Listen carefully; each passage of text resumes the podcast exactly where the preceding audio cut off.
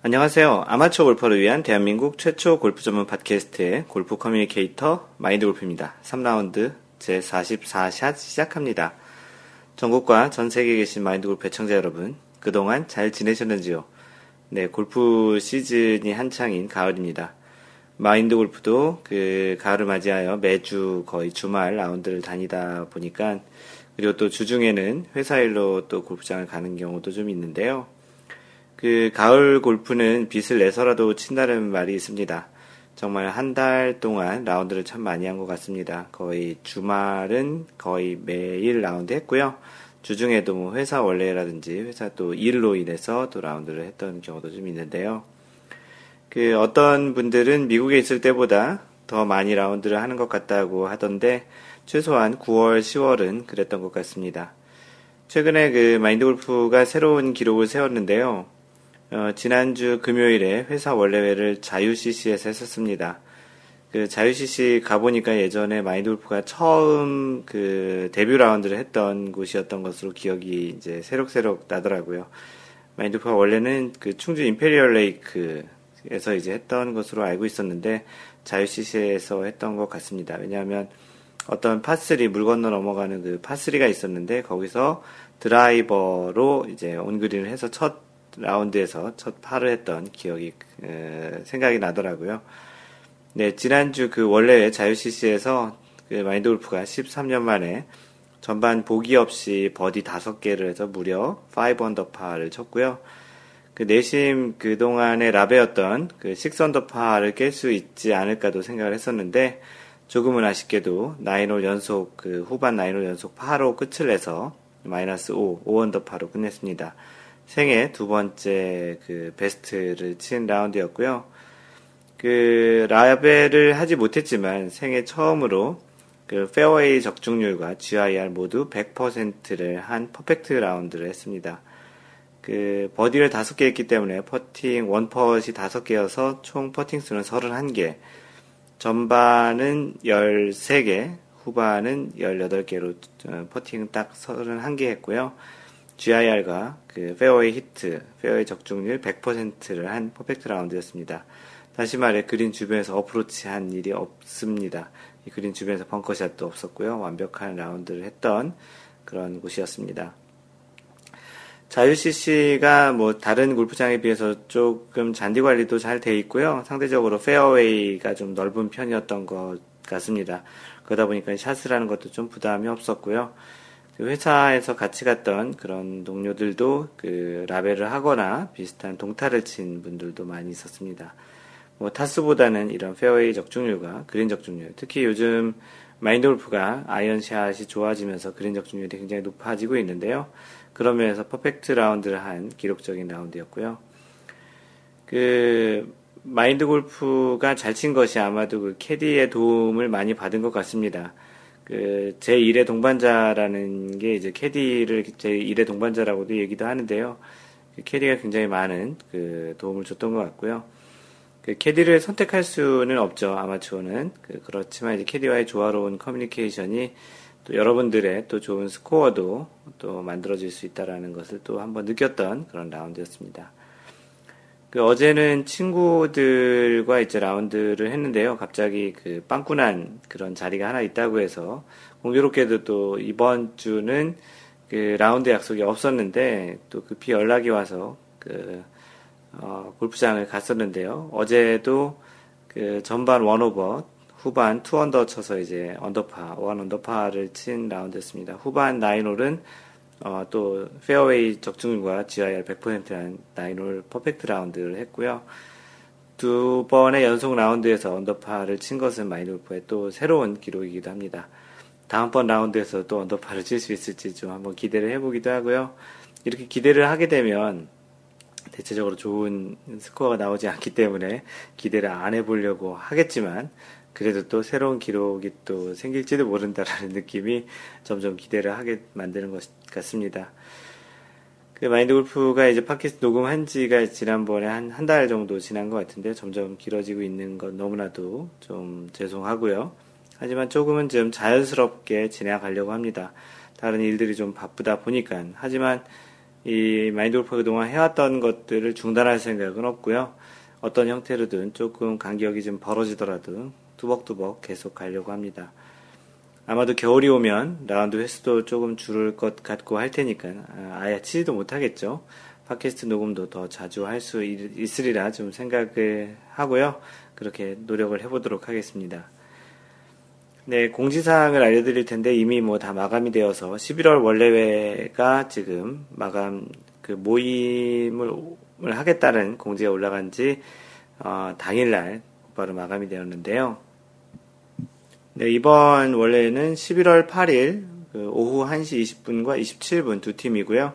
장소는 골프존 카운티 안성W 어, 그 호우시절님께서 예약도 해주시고 그 글도 올려주셨는데 또 안성 더블유 에이치 큐 있는데 그 중에 W입니다.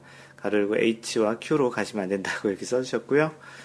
어, 두 팀 여덟 명이 가능하다고 올려주셨는데 총 그 세 팀, 이 두 팀이 예약을 되었고요. 그 다음에 아 두 팀 예약을 했고요.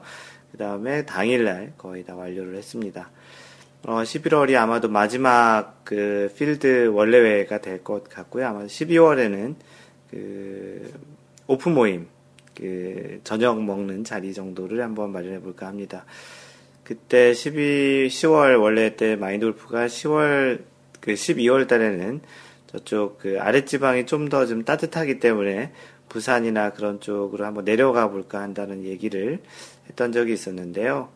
그 프라하곰돌이님께서 지방에서 올라오셔서 그때 그런 얘기 했는데 상황을 봐서 십이월에는 마인드골프가 부산 지역 이나 그 남쪽 지역으로 내려가서 그쪽에서 한번 원래회를 진행해 보도록 하는 걸 한번 추진해 보겠습니다.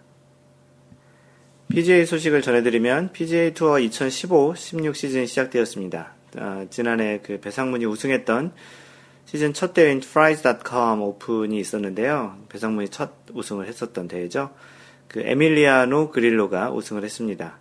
이번 대회 우승으로 에밀리아노 그릴로는 그 세계 랭킹이 서른여섯 계단 상승을 해서 삼십육 위에 올랐습니다. 그 서른여섯 계단에서 삼십육 위니까 그 전 순위가 칠십이 위였죠. 대회 이 위를 한 케빈나도 그 아홉 계단 상승해서 이십사 위에 올랐고요. 어, 세계 랭킹은 일 주 만에 다시 자리 바꿈이 있었는데요. 지난주까지 조던 스피스였는데 이번 주에 다시 제이슨 데이가 영 점 영이 포인트 차이로 일 위로 올랐습니다. 엎치락 뒤치락 하고 있는데 두 선수가 어, 그리고 삼 위는 로리 맥길로이입니다. 한국 선수들의 순위는 안병훈이 오십오 위, 배상문 구십삼 위, 노승열 백육십 위, 최경주 이백이십오 위. 그 배상문 선수도 이제 활동을 못하기 때문에 세계 랭킹이 계속 떨어질 가능성이 굉장히 높고요. 안병훈 선수가 선전을 하고 있고 노승열과 최, 최경주 선수가 계속 멀어져 가고 있는 상황입니다. 네, 이번 주에 지금 진행되고 있는 대회는 그 슈라이너스 하스피탈 아동병원 대회가 열리고 있습니다. 어, 그리고 그 엘피지에이 대회 소식을 전해드리면 그 한국에서 열렸었죠. 그 케이비 하나은행 엘피지에이 챔피언십이 스카이 칠십이 오션 코스에서 열렸었는데요. 마인드골프도 올해 그 오션 코스에서 한번 플레이를 했었습니다. 그 나름 굉장히 좀 잘 가꿔진 그 맨 마지막 십팔 번홀은 한반도 모양의 그러한 코스를 갖고 있는 그런 코스였는데요. 마인드골프가 또 플레이를 했던 곳이었던 곳이어서 그랬는지 좀 중계를 보다 보면 아 마인드골프는 그 당시에 이렇게 쳤었는데 라는 그런 생각들이 오버랩되는 그런 골프장이었습니다. 마지막 날 그 역전으로 렉시 텀슨이 우승을 했고요. 삼 라운드까지 일 위였던 박성현은 마지막 날 한타를 줄이는데 그쳐서 아쉽게 일 위와 한타 차이인 마이너스 십사, 십사 언더파로 공동 이 위에 만족해야 했습니다. 공동 이 위는 청현이가 또 같이 했고요. 어, 박성현이 만약 우승했으면 그 엘피지에이로 직행할 수 있는 그런 그 투어 카드를 받을 수 있었던 그런 대회인데 조금 아쉽게 되었습니다. 어, 여전히 세계 랭킹 일 위는 십구 주 연속 박인비이고요. 이 위 리디아고와의 차이는 어, 지난주 영 점 이육 포인트와 거의 비슷한 영 점 이칠 포인트 차이입니다. 그리고 대회 우승했던 렉시 텀슨은 또 한 계단 상승을 해서 유소연과 자리 바꿈을 했고요.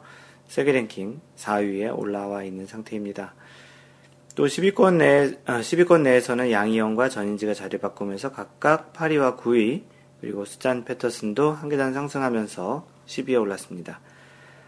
어, 지난주까지 그 세계 랭킹 십 위에 한국 선수가 여섯 명, 무려 여섯 명이 있었는데, 이번 주에는 박인비 일 위, 유소연 오 위, 김효주 칠 위, 양희, 양희영 팔 위, 전인지 구 위, 이렇게 다섯 명입니다.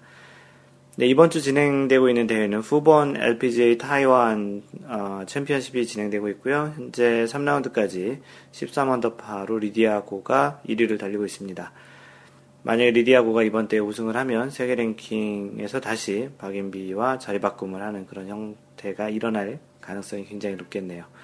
과연 다음 주 또는 다, 다음 주가 될지 좀 몇 주가 될지 다음번 그 소식에서 또 세계 랭킹을 전해드리도록 하겠습니다. 네, 골프와 관련한 기사를 소개하는 시간인데요. 그 골프공 맞았어도 경기 규칙 어겼다면 골프장 책임이 아니다라는 그런 판결이 나왔다는 그 기사를 소개하겠습니다. 엠비엔에 올라온 그런 기사고요. 어, 방송에 이야기했던 부분, 방송에 나왔던 그런 부분을 그 이렇게 텍스트로 이렇게 적어놨는데요. 소개하겠습니다. 어, 그 앵커 멘트인데요. 골프 운동을 하던 중 일행이 친 공이 눈에 맞아 심각, 심하게 다쳤다면 누구의 책임일까요? 손님들은 골프장 측에 책임질 것을 요구했지만 법원의 판단은 달랐습니다. 라고 기자에게 넘어갔는데요. 어, 지난 이천십삼 년 이 월 골프를 치던 이모 씨는 일행인 정모 씨가 친 공에 맞았습니다. 정 씨가 친 공이 왼쪽으로 꺾이면서 앞에 있던 이 씨의 눈을 때린 겁니다. 어, 굉장히 좀 위험한 상황이었겠네요. 당시 캐디는 이 씨 일행이 골프채를 잘 가져갔는지 확인하려고 카트로 걸어가고 있었습니다. 아, 그래서 캐디가 보지 못했던 상황이었겠네요. 이 사고로 망막장애 등의 상해를 입은 이 씨는 골프장을 상대로 손해배상 청구 소송을 냈습니다. 자신이 공을 치는 정 씨보다 앞서 나가 있지 않도록 캐디가 주의를 주는 등 사고를 미리 방지했어야 한다며 팔천만 원을 요구했습니다. 하지만 재판부는 이 씨의 청구를 기각했습니다. 캐디가 골프 도중 예상할 수 있는 위험을 제거하는 역할도 해야 하지만 오랜 골프 경험이 있던 정 씨가 앞팀이 경기를 마치기 전에 공을 칠 줄은 예상할 수 없었을 것이라고 판단한 것입니다. 재판부는 또 피해자인 이 씨도 정 씨가 당연히 공을 치지 않을 줄 알고 앞서 나가 있던 것으로 보인다고 덧붙였습니다. 어, 어찌됐든지 간에 뭐 골프장에서 있었던 상해 기사인데요. 만약에 골프에서 어떠한 규정과 룰을 지키지 않았다면 그것은 또 본인들 책임이 있다라는 그런 판결입니다. 이게 최종 판결일지 모르겠습니다만 판결을 떠나서 일단은 몸에 그러한 상해를 다치는 측면에서는 굉장히 좋지 않기 때문에 물론 마인드골프도 이제 경기 진행을 좀 더 원활히 하고 또 기본적으로 마인드골프는 그 카트를 잘 타고 다니지 않기 때문에 조금 이제 치고 나서 전혀 방해되지 않는 방향으로 미리 조금 조금씩 앞으로 이동을 하고는 있습니다. 어, 그렇더라도 이제 또 예상하지 못한 그런 결과가 있기 때문에 공을 꼭 바라보고 있거나 아니면 나무 뒤에 이렇게 숨어 있는 그런 형태의 그런 그 플레이를 하고 있는데요. 가급적이면 이제 전체적인 그 문제가 되지 않는다면 그 플레이에 문제가 되지 않는다면 가급적이면 앞으로 나가지 않는 것이 가장 좋고요. 공을 치는 방향의 직각 방향, 구십 도 방향 앞쪽으로 나가지 않는 게 좋겠고 상황상 어쩌다가 보니 이제 앞으로 가게 된다면 그 공을 꼭 주시하는 그런 자세가 좀 필요합니다. 공을 맞는 것과 또는 스윙하는 그 클럽에 맞는 것만큼은 다른 운동보다도 굉장히 피해가 크기 때문에 가급적이면 그런 부분들은 굉장히 본인도 조심해야 되고 만약에 다치실 가능성이 있다면 충분히 피하거나 그런 상황을 만들지 않는 게 좋겠다는 측면에서 소개를 해드렸습니다. 네, 그동안 녹음을 하지 않은 기간이 길어서 오늘 소개할 사연과 내용들이 많아서 이번 선수 소개는 좀 스킵을 하고요. 그대로 진행을 하겠습니다. 지난번 그 골프 삼 라운드 사십삼, 사십삼 번째 그린 위에 공 마크와 벌타에 대한 피드백 올라온 내용들을 소개하겠습니다. 그 당시 내용이 그린 위에 이미 공이 있을 때 일. 그린 밖에 있는 공이 맞춘 경우와 그린 위에 있는 공이 맞췄을 때 어떻게 다를까요? 라는 그런 내용이었었는데요. 골프 마법사님, 알 것 같은데요. 일 번은 무벌타, 그린 위 볼은 원위치, 이 번은 마크 안한 보리 벌타 맞나요? 잘 들어보겠습니다. 한번 그, 그 들어보셨을 테니까 아시겠지만 이 번은 그 친 공의 마크를 하지 않은 사람이 아니고 공을 친 사람이 벌타가 있습니다. 어, 나이스샤님, 긴 팟캐스트 하시느라 고생 많으셨어요. 잘 들었습니다. 라고 해주셨고, 어, 마라도님, 일 때문에 바쁘신 와중에도 짬내서 팟캐스트 녹음하시라 힘드셨을 것 같아요. 재미있게 잘 들었습니다. 네, 고맙습니다. 마라도님의 이런, 그리고 나이스샤님, 골프 마법사님의 이런 피드백이 마인드 골프를 계속 할 수 있게 도움을 주시는 것 같습니다. 대단히 고맙습니다. 카페에 올라온 인사학을 소개하겠습니다. 아이디 블루윈드님이시고요. 유튜브에서 우연히 마인드골프 와이골프를 보게 되었고 골프에 대해서 많이 느끼게 된 계기가 되었습니다. 잘 부탁드리겠습니다. 고맙습니다. 해주셨고요. 블루윈드 아이디가 청풍이시네요. 그 와이골프 촬영 안 한 지가 너무 오래됐는데요. 그 한다 한다 하고서 계속 늦어지고 있습니다. 네, 조만간 한번 해보도록 노력. 아마도 겨울이 되면 하지 않을까 싶기도 하고요. 그 청풍님 어, 환영합니다. 지난번 원래회에 참여를 하신 프라하곰돌이 님이시고요. 그 말 그대로 체코 프라하에서 골프를 입문하였고 겨우 일 년 정도 라운드를 하다가 한국으로 복귀를 하였습니다. 한국 복귀한 지는 한 달 정도 되었는데 아직 골프장 구경도 못해서 많이 아쉽네요. 저번 그 지난번 원래회에서 처음으로 골프장을 가신 것 같고요. 슈라이너스 괜찮았죠? 어, 프라하에서는 티타임이라는 어플로 예약만 하면 혼자서도 가능하고 조인도 가능해서 시간만 되면 아무 때나 칠 수 있어서 너무 좋았는데 네, 미국도 그렇고 대부분의 외국에서는 좀 그런 경향이 좀 있습니다. 온도가 낮을 경우 초겨울 초봄에는 거의 골프장을 전세를 내고 치곤 했었는데 예약자가 저밖에 없었거든요. 캐리도 없고 버기 이 버기라고 하는 게 이 유럽권에선 버기라고 하고요. 그 미국권에선 카트라고 합니다. 호주에서도 버기라고 하는 것 같고 끌고 다니는 또는 밀고 다니는 그 카트를 얘기하는 거고요. 캐리도 없고 버기도 선택이고 해서 부담 없이 즐길 수가 있었습니다. 그린피는 보통 칠만 오천 원 정도로 저렴한 편이고 클럽하우스도 부담 없이 이용할 수 있을 정도로 저렴했지요. 어, 핸디캡은 십구 점 이입니다. 어, 잘 치시네요. 일 년밖에 안 됐는데 집 거실에 연습장을 마련했었, 마련했었지요. 천장이 높은 관계로 어, 그물 매트 설치하고 실제 공도 많이 쳤습니다. 옆집에서 안 와서 천만 다행이었습니다. 체코에서 코치도 없이 유튜브 보면서 연습을 하다가 마인드 골프를 알게 되어 눈팅, 귀팅만 하다가 한국 복귀 후에 가입하게 되었습니다. 경남 양산에서 살고 있습니다. 경상권 모임이 있으면 불러주시면 달려가겠습니다. 프라오 곰돌이 드림이라고 해주셨고요. 네, 프라하곰돌이님, 네, 대단히 반갑고요. 그, 마인드골프 아까의 인트로에 설명한 대로, 이야기한 대로, 그, 십이월에는 한번 지방으로 한번 내려가 볼까 한번 고민을 해보도록 하겠습니다. 내려가게 되면 한번 다시 뵙기를 희망하고요. 어, 프라하곰돌이님, 반갑습니다. 그리고 지난번 원래회에 그 프라하곰돌이님이 그 프레젠트컵 그 구경차 올라오셨다가 원래 참여를 하셨는데, 당시에 이제 프라하곰돌이님의 아내분도 같이 골프장에 오셨었습니다. 같이 골프는 치진 않고 골프장에 잠깐 왔다가 저녁 자리에 같이 하셨는데요. 카페에도 그 프라하곰돌이님의 아내분이 그 인사글을 올려주셨습니다. 안녕하세요. 저는 프라하곰돌이의 마눌 어, 곰돌이입니다. 해외 주재원으로 거의 오 년을 지내는 동안 남편은 정말 열심히 일만 했고요. 틈틈이 가족을 위해 어, 가깝고도 먼 유럽의 국경을 자주 넘게 해주었지요. 그러던 어느 날 혼자서 골프를 끈기 있게 준비하고 운전 중엔 거의 마인드 골프님의 목소리를 들으며 행복한 골프를 만나게 되었습니다. 그 마인드 골프의 목소리를 들으면 졸립다고 하는데 운전을 할 때는 좋지 않을지 않을까요? 음, 거의 일 년 동안, 일 년 정도 우리 부부는 골프장을 산책하듯 걷고 이야기, 얘기하면서 호사를 누렸습니다. 물론 전 아직 이론만 입문한 아줌마 골, 곰돌이랍니다.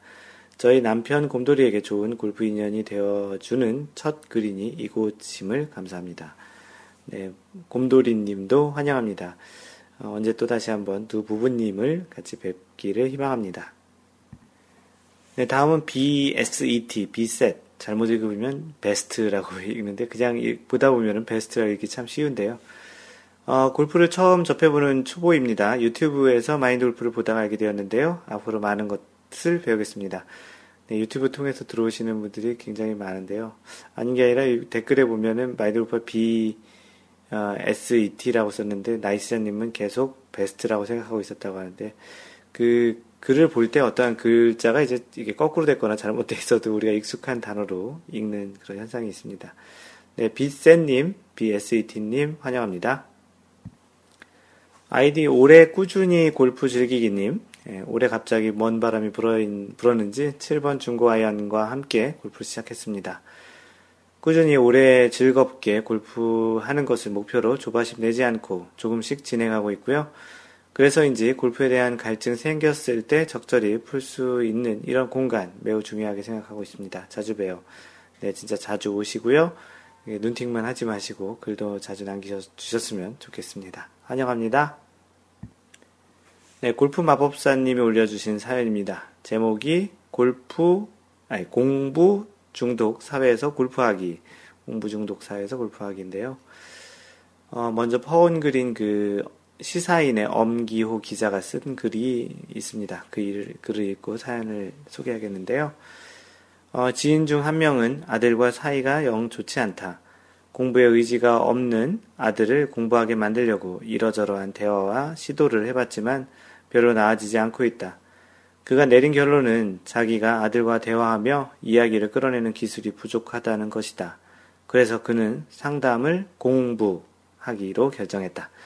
얼마 전부터 부모를 위한 상담을 공부하고 있으며 그 공부가 끝나면 상황이 나아질 것이라고 기대하고 있다. 아들에 대해서도 마찬가지다. 학교 공부에 전념했지만, 전념했으면 좋겠지만 그렇지 않아도 된다. 자기가 좋아하는 일을 찾고 그걸 실현하면 된다. 그거, 그러기 위하여 아들이 해야 하는 것 역시 공부다. 기타를 치고 싶으면 그저 집에서 기타를 치는 것이 아니라 학원에 가든지 고수를 찾아가든지 제대로 배웠으면 좋겠다. 학교건 학교 밖이, 바깥이건 아들이 했으면 하는 것이 공부라는 점에서는 마찬가지다. 그래서 아들이 뭔가 새로운 것에 호기심을 보이면 기뻐하면서도 공부할 것을 권한다. 건국대 의대 정신과 하지연 교수와 몇 차례 대담을 나누며 우리는 이러한 현상을 공부 중독이라고 부르기도 했다. 부르기로 했다. 한국 사회가 다 공부에 중독되어 있는 것, 있다는 것이다. 공부를 열심히 하고 있다는 의미에서 공부 중독이 아니다. 실제로 공부를 하고 있건 공부를 하고 있지 않건 대부분의 사람들이 공부를 하면 문제가 해결될 것이라고 생각을 하고 있다는 점에서 중독이다. 문제가 생기면 공부를 해야 한다고 생각하고 공부를 하면 그 문제를 풀 수 있을 것이라고 생각한다.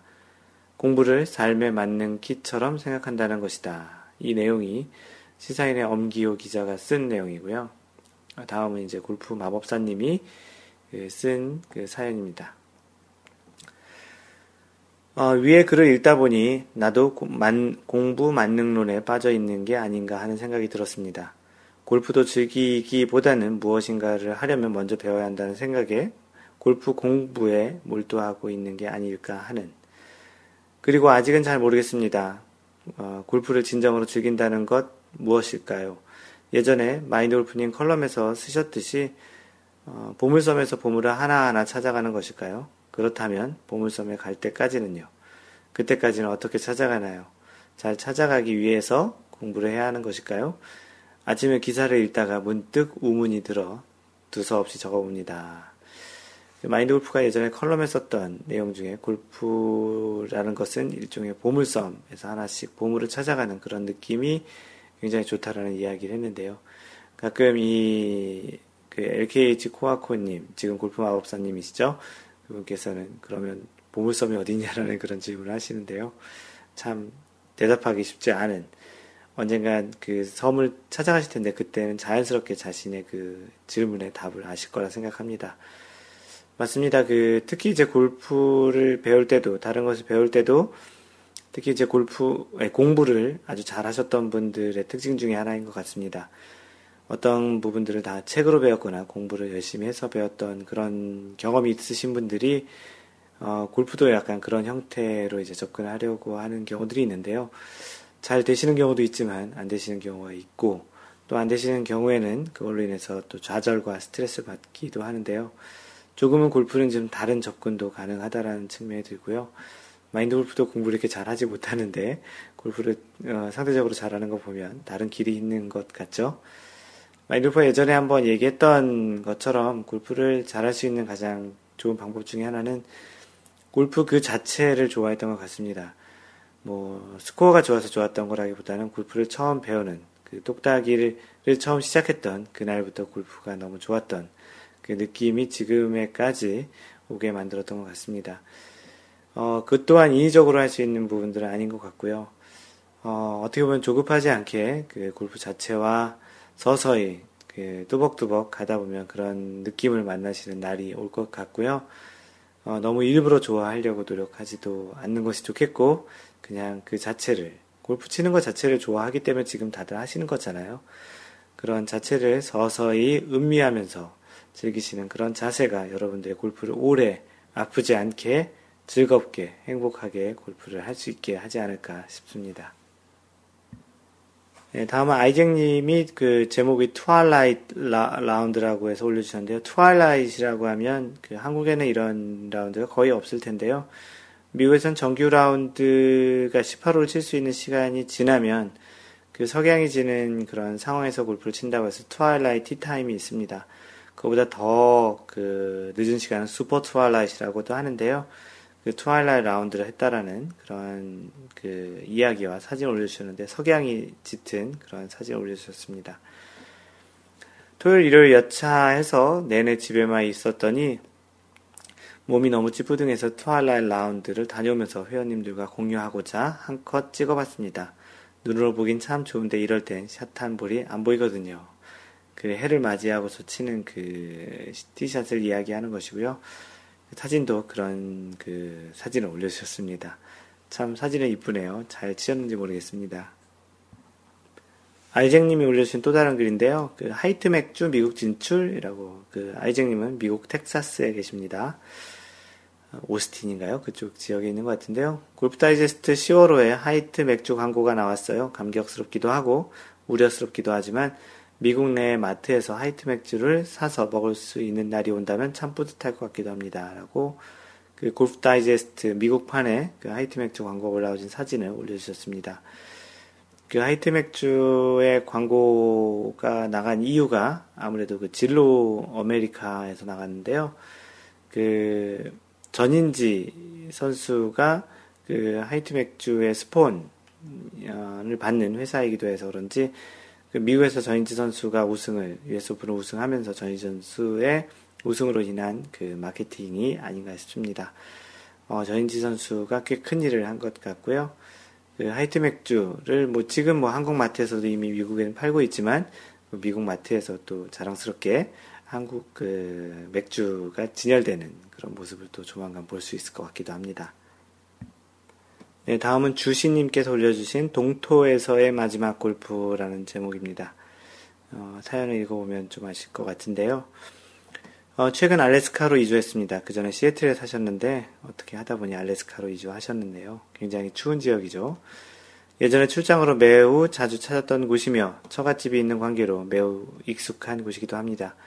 아내와 애기, 아내와 애기는 미리 비행기로 보내놓은 뒤 홀로 장장 삼천구백 킬로미터에 달하는 거리를 사박 오일간 이삿짐 트럭, 유홀이라고 하죠. 미국에서 가장 유명한 유홀 이삿짐 트럭에 차까지 매달아 몰고 운전해서 왔습니다. 어, 평탄한 길도 아닌 무수히 많은 산과 고개를 넘었네요. 오는 동안에 캐나다 서북부 한적한 시골에서도 골프장 몇 개를 보았고 잠시 쉬어갈까 생각도 했지만 해가 떠있는 귀중한 너댓 시간을 골프장에서 보낸다는 건 하루 종일 운전하는 사람에겐 조금 사치였나 봅니다. 그냥 지나치면서도 아쉬웠습니다. 그리고 지난 주말 알래스카 앵커러, 앵커리지에 도착했는데 이미 몇 차례 눈이 내렸지만 최근 다시 영상 날씨를 회복한 터라 아직 몇몇 골프장들이 오픈한 상태입니다. 사진에 올라온 골프장은 완전히 목장 초원 같은 곳입니다. 어, 볼 거리도 삼백육십 도 펼쳐진 눈산들이네요. 아, 볼거리. 볼, 볼거리가 아니고, 볼거리도 삼백육십 도 내내 이렇게 삥 둘러, 그, 눈이 덮인 산이라는 이야기고요. 어, 너무 과도한 부채살 티샷을 방지하기 위해 오비 말뚝도 심어놓긴 했습, 했습니다만, 레이아웃은 심플 그 자체입니다. 이 동네 코스들이 전부 그런 건 아니고 레이아웃을 한국 여느, 한국 여느 산악 코스들과 비슷하게 만든 골프장들도 몇 군데 있습니다. 아무튼 이 지역에서 시월 초에도 필드를 누릴 수 있다는 건 그 자체만으로 감사할 일이겠죠. 네, 그렇습니다. 세계 어느 곳을 가더라도 골프를 좋아하는 사람 입장에서는 골프를 칠 수 있다는 것만으로 충분히 행복한 일이 아닐까 싶, 싶은데요. 사진 올려주신 내용 그 쭉 봤는데 굉장히 좀 서늘해 보이기도 하고, 또 이사를 하는 그 유홀 트럭에 실려온 그 차도 이렇게 보이는데요. 참 한적한 길을 꽤 오랜 시간 동안 힘들게 혼자 운전하셨을 텐데 무사히 잘 가셨으니 참 다행이네요. 네, 다음은 카페 그 가끔 하얀 바지님이 자신의 그 블로그에 쓴 글을 옮겨서 올려주시는데요. 오늘도 그 자신의 블로그에 썼던 글을 하나 올려주셨습니다. 어, 제목은 행복한 라운드고요. 제 블로그에 있는 글을 옮겼습니다. 지난달 제가 유일하게 참석하는 서클이 하나 있습니다. 옛날엔 서클이라고 얘기 많이 했죠. 요즘은 동아리라고 얘기하거나 모임이라고 얘기 많이 하는데, 그날 라운드하고 적은 글입니다. 골프치기 가장 좋다는 시월에, 시월의 중순이 되었습니다. 대부분의 골프장이 지금부터 한 달 정도가 최고의 컨디션이 아닐까 합니다. 부산 인근은 그렇습니다. 좋은 라운드 하시고요. 원하는 스코어도 달성하는 행복한 라운드가 되길 바랍니다. 블로거 글이라 표현이 부자연스러운 것은 양해 바, 부탁드립니다. 이천십오년 구월 이십삼일날 썼던 내용인데요. 오늘은 서클이 있었다. 비가 왔다. 비 오는 날 라운드는 마치 보너스를 받은 것 같은 기분이다. 우의를 입고 우산에다 수건을 걸고 채비를 하, 우산을 우산에다 아, 수건을 수건을 걸고 채비를 하는 게 불편할 수도 있다. 우의는 동작을 구속할 수도 있다. 매 샷을 할 때마다 그립을 닦아야 할지 모른다. 또 레인그라브 레인그 일본식 발음이시네요. 레인그로브가 레인 장갑이 익숙하지 않으면 그립력이 떨어져 샷도 이리저리 난을 칠 수도 있다. 그래도 비오는 날은 보너스다. 매 샷을 할 때마다 더 집중해야 하고, 먼 산을 보면 묘하게 사물과 가, 묘하게 가까운 사물과 만들어내는 광경은 웬만한 산수화를 감상하는 것 이상이다. 거대한 캔버스 어찌 누가 무엇으로 재현할 수 있을까? 절대로 불가능하다. 그런데 이런 광경이 매홀 펼쳐지니 정말 황홀하다. 이것뿐이 아니다. 비오는 소리, 젖은 잔디를 밟는 소리, 소리만큼 특별한 잔디 냄새. 샷을 할 때 맑은 날과는 비교도 되지 않을 정도로 정지된 듯 날아가는 볼을 보면 그 자체가 장관이다. 혹 운이 좋아 핀 근처로 간다면 다른 것이 필요 없을 정도다. 그리고 비오는 날의 또 하나의 운치는 라운드를 마치고 집으로 돌아와 비에 젖은 장비를 다시 수입하는 일이다. 수입한다는 말이 이렇게 다시 고치고 정비한다는 이야기입니다. 어찌 보면 귀찮은 일이지만 골프를 사랑한다면 그렇게 생각해서는 안 된다. 사물도 사람과 교감한다는 걸 지난 경험으로 알고 있다. 자신의 클럽을 소중히 다루고 간수하는 것은 연주자들의 악기, 레이싱 선수들의 머신, 군인들의 총처럼 다를 바 없는 기본인 것이다. 가장 중요한 일이다. 비오는 날 라운드는 다소 불편한 것을 동반해야 하지만 절대로 골프의 재미를 떨어뜨리는 것보다 오히려 풍성하게 한다. 찬 비가 아니면 피하지 말고 기꺼이 즐거운 마음으로 라운드 하길 바란다. 라고 그 본인이 그 닦은 클럽들 사진과 같이 올려주셨습니다. 뭐 대단히 좀 그 서정적이면서 감상적이기도 하면서 또 의미가 있는 그런 글이었던 것 같습니다. 마인드골프도 그 글을 보고 다시 한번 반성하면서 그 클럽들의 이제 라운드가 끝나면 꼭 그 오피스텔로 갖고 올라와서 꼭 닦고 그 말리고 하고 있습니다. 그래서인지 지난번 클럽을 다 정비하고 나서 곧바로 언더파를 기록했던 것 같습니다. 어, 대단히 좋은 습관인 것 같고요. 다시 한번 그런 클럽을 정리하면서 또 한번 생각을 정리하는 또 그런 자리가 되는 것 같습니다. 어, 하얀바지님 글 고맙습니다. 네, 그래서 마인드골프도 방금 전에 얘기했던 대로 그 마인드골프가 그 정리한 그 클럽들의 사진과 함께 그 제목을 닦고 조이고 기름치고라고 제목을 해서 한국에 오고 나서 한동안 클럽 정비에 많이 소홀했었습니다. 지난주부터 라운드 전에 그 최소한 클럽 헤드 청소를 하고 있는데요. 오늘은 클럽 헤드 청소뿐 아니라 그립도 깨끗이 닦고 말리고 있어요. 이제 시즌 중에는 최소한 일주일에 한 번은 이렇게 닦고 조이고 기름을 쳐야겠습니다. 라고 했습니다. 재밌는 거는 그렇게 글을 올렸더니 그 어떤 분께서는 그, 그 기름칠은 어떻게 하냐라는 그런 이야기를 해주셨는데요. 군대 가보면 닦고 조이고 기름치고라는 그런 그 구호가 있어서 그런 내용을 했고요. 기본적으로는 닦고 그 깨끗이 말려주고 그 정도가 될 것 같습니다. 그 이런 문화를 또 하나 만들어가는 것도 여러분의 또 골프 그런 실력에 도움이 될 것 같습니다. 아무래도 장갑과 그런 그립 상태가 여러분의 스윙에 굉장히 큰 영향을 미치기 때문에 이런 그 골프를 닦는 그런 문화를 또 하나 만들어가는 것도 굉장히 좋을 것 같습니다. 네, 다음 글도 골프 마법사님의 또 클럽 정비에 관련한 내용인데요. 클럽은 정직하다라는 제목입니다. 예전에 어느 분이 쓰신 글에 골프를 잘 치고 싶으면 골프를 잘 치는 사람의 행동을 열심히 따라하라는 글이 있었는데요. 그래서 저도 마골님 따라 클럽 세척을 했습니다. 지난번 세척한 지 한 달여 정도 지났을 듯 한데도 제법 닦을 게 많더라고요. 어, 이번엔 시간도 자유로워서 클럽을 꼼꼼히 들여다보며 닦았는데 클럽 헤드면이 너무 많이 상해 있는 걸 보았습니다.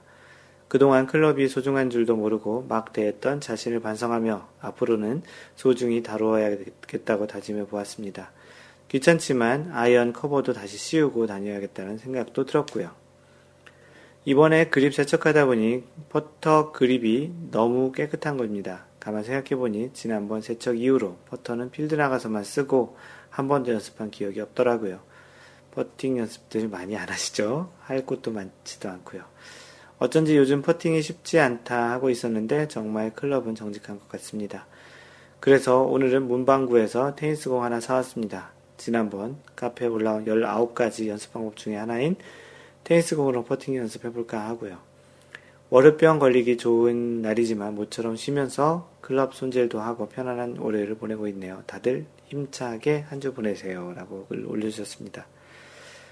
중간에 나왔던 그 테니스공 연습은 그 예전에 그 올렸던 그 연습 방법 중에 하나가 테니스공으로 그 퍼팅 연습을 하다가 골프공으로 연습하면 홀이 상대적으로 크게 보인다라는 그런 연습 방법이었는데요. 한번 여러분들도 해보시기 바랍니다. 네, 나이스샷님이 그 하이브리드 새로 장만했어요 라고 글을 올려주셨고요. 어, 올해 눈팅만 하다 드디어 구입했습니다. 오 년 전 구입한 버너 레스큐 사 번은 잘 쓰고 있는데 제가 제이슨데이 에어로버너 시리즈와 함께 아 최근 아 제가가 아니군요. 최근 제이슨데이가 에어로버너 시리즈와 함께 하며 우승하니 저도 너무 사고 싶더라고요. 어, 몇 년 전부터인가 여자 사 번 클럽은 더 이상 이십일 도가 아닌 일 도 늘려 출시하길래 고민만 하고 있었어요. 당장 연습장에 달려 데려갔습니다. 제가 선호하는 묵직함 그리고 경쾌한 타구 소리 너무 좋네요. 색깔도 이렇게 보라색으로 또 에어포켓도 있는 그런 모델인데요. 어, 잘 색깔도 이쁘고 잘도 맞으신다니 참 좋겠습니다. 어, 실제 필드에서 잘 맞으시는지 궁금하네요. 네, 욱님도 그 장비 관련한 내용을 올려주셨는데요. 오랜만에 라는 제목입니다. 요즘 이 카페 유행이 클럽 청소 사진 올리는 것 같아서 저도 청소했다는 자랑하려고 크크. 웬만하면 자랑 안 하는데 저는 사실 클럽 청소를 일 년에 한 번 할까 말까 합니다. 게을러서. 자동차 트렁크에 실어놓고 일 년 내내 싣고 다니죠. 일 년에 딱 한 번 집안으로 드립니다. 연중 행사, 자동차 정비, 정기검사 받아야 할 때. 검사 때문에 정비소에 가야 해서 어쩔 수 없이 클럽을 집안에 초대는 하지만, 하지만 상황에 따라 기분이 좋을 때만 자동차 점검 받는 동안 클럽도 점검을 해주는 날이랍니다. 게으른 것도 있지만 골프를 대하는 자세가 좀 남다른 것겠죠? 에구, 공색하기 그지없는. 크크. 하필 지난주에 카페 유행에 맞게도 제가 클럽을 집에 초대하게 되었네요. 꺼낸 김에 지난 클럽들도 한번 봐주고 사진도 찍어주고 나름 쓰다듬어 주다 다시 어둠의 트렁크 속으로 돌려보냈지요. 앞으로 일 년 동안은 집안에 들어올 생각 말라는 당부의 말과 함께.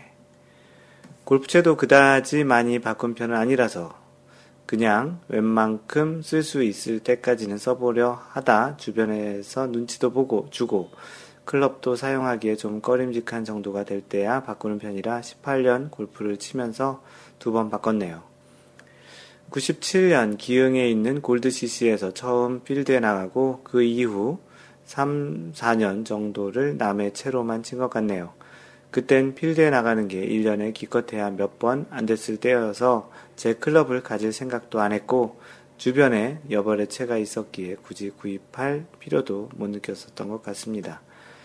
그 후, 그, 그 후 골프를 자주 나갈 수 있는 여러 주변 여건이 되기 시작하면서 산 첫 번째 클럽이 캘러웨이 엑스 십사 그라파이트 레귤러 샤프트고요. 삼 번부터 샌드웨지까지 이렇게 사진 올려주셨습니다.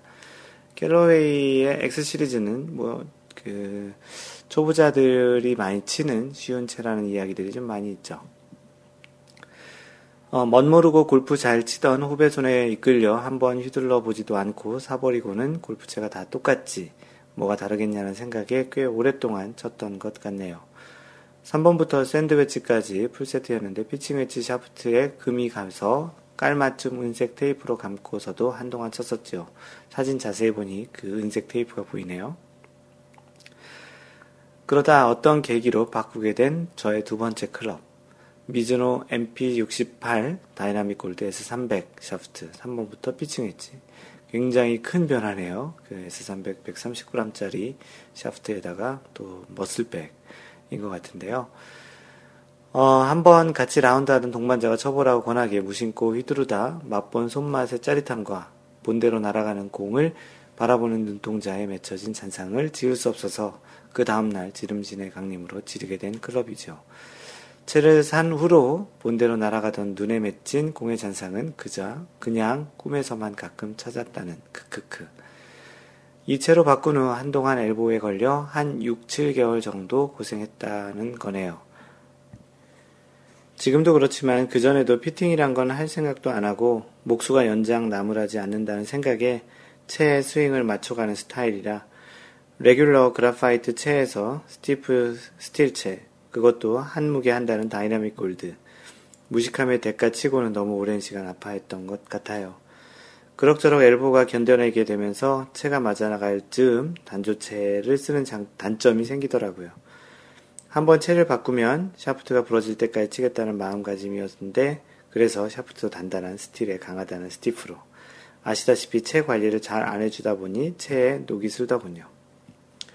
하필이면 공 맞는 자리에 녹이 쓰는 것까진 괜찮았는데 그루브가 마모가 되더, 마, 마모가 되더군요.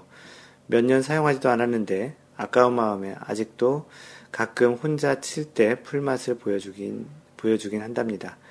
이 채도 그럭저럭 공 치는데 문제가 없었지만 인생이 실속만 다가 아니더라고요. 남들 시선도 있고 구차해 보이기도 하고 그런 마음이 드니 왠지 공도 잘 안 맞는 것 같고.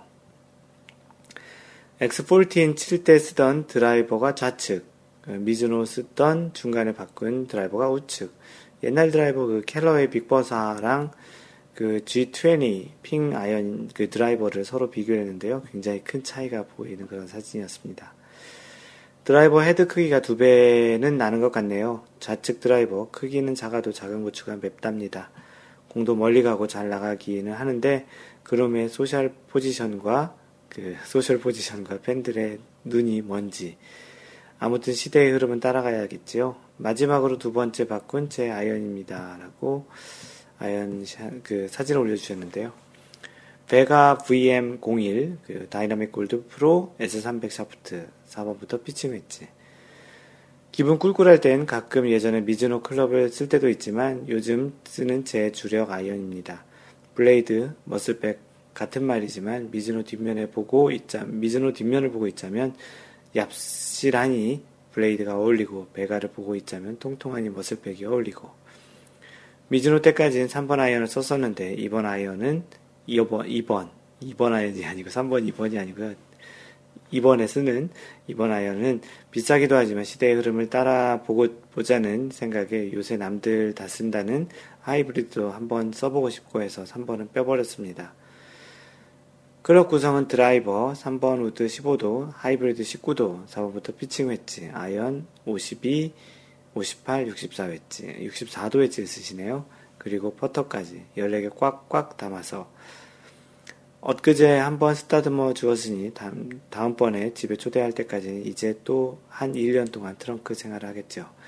이상 주인 잘못 만나 고생한 클럽들 이야기였습니다. 라고 그 옥님께서 쓰셨던 클럽들의 히스토리를 쭉 올려주셨습니다. 마인드골프도 사실은 뭐 이렇게 클럽들을 이렇게 자주 바꾸거나 하는 스타일은 아니었고요. 또 이렇게 다른 분들이 또 보는 시선도 비슷하게 느껴서 또 이제 그 클럽을 좀 바꿨던 경우도 있습니다. 마인드골프는 지금까지 십삼 년 동안 네 번의 그 아이언을 사용했고요. 처음 사용하던 아이언을 한 구 년 정도 사용했고, 그 이후에 좀 몇 번 바꿨던 것 같습니다. 이번에 한국 올 때 그 타이틀레스트 칠백십사 모델로 이제 바꿔서 왔는데요. 이제야 좀 적응이 되는 것 같습니다. 마인드골프는 처음 시작한 그 골프 클럽을 나중에 마인드골프 명예의 전당에 넣으려고도 생각 중이고요. 또는 아들 녀석에게 주려고도 생각 중입니다. 마인드골프가 모든 클럽들을 다 가지고 있냐고 이렇게 물어봤는데, 음, 얘기 중에 이제 영국에 계시는 욱님께서는 영국에 계시는데, 영국에 골프 치러 오시는 분들 중에는 두 그룹이 있죠. 그냥 관광삼아 왔는데 골프장도 한번 가보고 싶어 하는 분과 골프 치는 목적으로 왔는데 관광까지 하시는 분. 둘 다 골프와 관광을 하시긴 하는데 주요 목적의 비율이 약간 틀리죠. 저는 골프채를 들고 오시느냐 아니느냐에 따라를 보고서 판단합니다. 관광의 목적이신 분들은 채를 안 들고 오실 때가 많고 스코어나 골프장이 별로 많은 기대를 하지 않기 때문에 그런 분들에게는 가끔 여벌의 채가 필요할 때가 있습니다. 그래서 이제 클럽을 여러 개 갖고 있다고 하시고요. 마인드골프도 이제 미국에서 쓰던 클럽을 가져오는 것 대신에 한 클럽 세트를 장만해서 온 이유가 미국에 갔을 때 또 마인드골프가 또 치기도 하고 다른 분들에게 또 빌려주는 용도로 쓰기도 하기 위함입니다. 좀 비슷한 생각이었던 것 같습니다. 오랜만에 웅님 반갑습니다. 네, 다음 마인드골프가 올려놓은 글인데요. 라커 번호와 타수라는 제목인데요. 어, 요즘 골프장 라커룸 가면 가장 먼저 하는 것이 라커 번호를 어, 찍는 것이에요. 왜냐하면 그 종이로 이렇게 라커 번호를 주기도 하는데 간혹 번호를 까먹거나 나눠준 종이를 좀 잃어버릴까 하는 그런 생각에 그 라커의 번호 사진을 찍습니다. 마인드골프가 올려준 그 번호는 공칠일, 칠십일인데요. 어, 어떤 분들은 이 번호로 희망 타수를 예측해 보기도 하는데 마인드골프는 또 칠십일 타를 쳐볼까 하는 그런 생각에 또 했던 그런 라운드였습니다. 이날은 네 개 오바를 쳤던 것으로 기억나고요. 어제가 칠십일 타를 쳤었네요. 원언더를 쳤으니까. 어, 그래서 어떤 분들, 그, 트위터에 어떤 분은 자신이 한 대략 한 팔십오 타 정도 치는데, 팔십오보다 높은 숫자를 주면 다시 그 라커 번호를 바꿔달라고도 한다고 하는데요. 재밌는 것 같습니다. 뭐, 다양한 숫자로 조합으로, 어떤 분은 뭐, 전반에 일곱 개 오바, 후반에 한 개 오바 이렇게 보시기도 한다고 하는데요. 그 라커 번호를 또 찍는 그런 습관이 한국에 와서 생겼습니다. 미국은 뭐 옷을 갈아입고 이런 라커를 이용하는 경우가 거의 없기 때문에 이런 일은 없는데 또 그런 측면에서 또 재미있어서 한번 사진도 글도 올려보았습니다. 네, 주신님께서 한국행 골프백 채비라고 올려주셨는데요. 그 주신님이 지금은 아마도 한국에 들어와 계실 것으로 알고 있습니다. 다음 주, 다음 주 정도에 마인드골프 한번 만나 뵙기로 했는데요. 또 원래도 또 참석하시겠다고 해서 요번에 좀 뵐 것 같습니다. 어, 주신님, 그, 이번에 시월 이십육일부터 십일월 구일 일정으로 약 이 주간 한국에 나가게 되었고, 어, 이십육일에 오시니까 아직 도착하시지 않으신 거네요. 아니면 어디, 어디 경유해서 오시나? 어, 일정으로 약 이 주간 한국에 나가게 되었고, 처음으로 골프채와 동행하게 되었습니다. 한국에 살고 있는 절친이 스크린으로 골프를 배우기 시작했는데, 채가 없어서 제가 안 쓰는 좀 오래된 클럽들을 갖다 주려고 골프백에 아, 골프백 하나에 모두 꾸역꾸역 낑겨 넣었더니 가방이 터질 듯 하네요. 어, 자신의 클럽 열세 개에다가 가져가는 클럽 열 개에서 또 우산까지 해가지고 총 스물세 개 클럽과 한 개의 우산을 넣었다고 이렇게 써주셨는데요. 그, 항공백에 이렇게 쭉 그 올려놓은, 그, 넣어놓은 그런 클럽 사진도 같이 올려주셨습니다. 그 비행기를 처음 클럽을 태워보셔서 그러신 것 같은데요. 비행기 탈 때 골프 트래블 커버 사용해보신 분들 있으신다면 혹시 굳이 클럽 헤드, 샤프트 끝부분에 수건 같은 걸 돌돌 말아서 따로 보호해주지 않아도 괜찮을지요. 뭐 가급적이면 뭐 그렇게 좀 이렇게 그 보호를 해주면 더욱 좋을 것 같고요. 그리고 오늘 골프채를 닦던 중 개배지 리딩 엣지 부근에 녹이 약간 생긴 걸 발견했습니다. 완전 깜놀에 이었습니다. 골프를 자주 치다 보니 코스에서 치고 닦고 치고 닦고 반복하기에 녹이 있을 줄은 몰랐는데 여기 알래스카 기후가 춥기도 하고, 하고 조금 습할 수 있는 자동차 차고에 골프백을 방치해 둔 탓 같습니다. 그래서 나머지 현재 안 쓰고 있지만 완전 새 것과 같은 웨지 세자루를 급히 따뜻한 방으로 모셔왔습니다. 앞으로 클럽 관리를 조금 더 세심하게 해야 되겠다는 생각이 들고 겨울엔 특히 골프백을 집안에 들여다 놓아야겠습니다. 이번 팟캐스트는 골프 그 클럽 손질과 관리에 대한 그런 특집같이 되어버렸는데요. 그 주신님 조심히 한국 들어오시고요. 한국에 오셔서 그 뵙고 이야기를 좀 나누도록 하지요. 네, 다음은 골프 마법사님께서 그 독후감을 올려주셨는데요. 그 독후감의 그 책 제목이 더 멀리, 더 가까이라는 제목의 책을 읽으셨습니다. 그리고 이제 독후감을 써주셨는데요.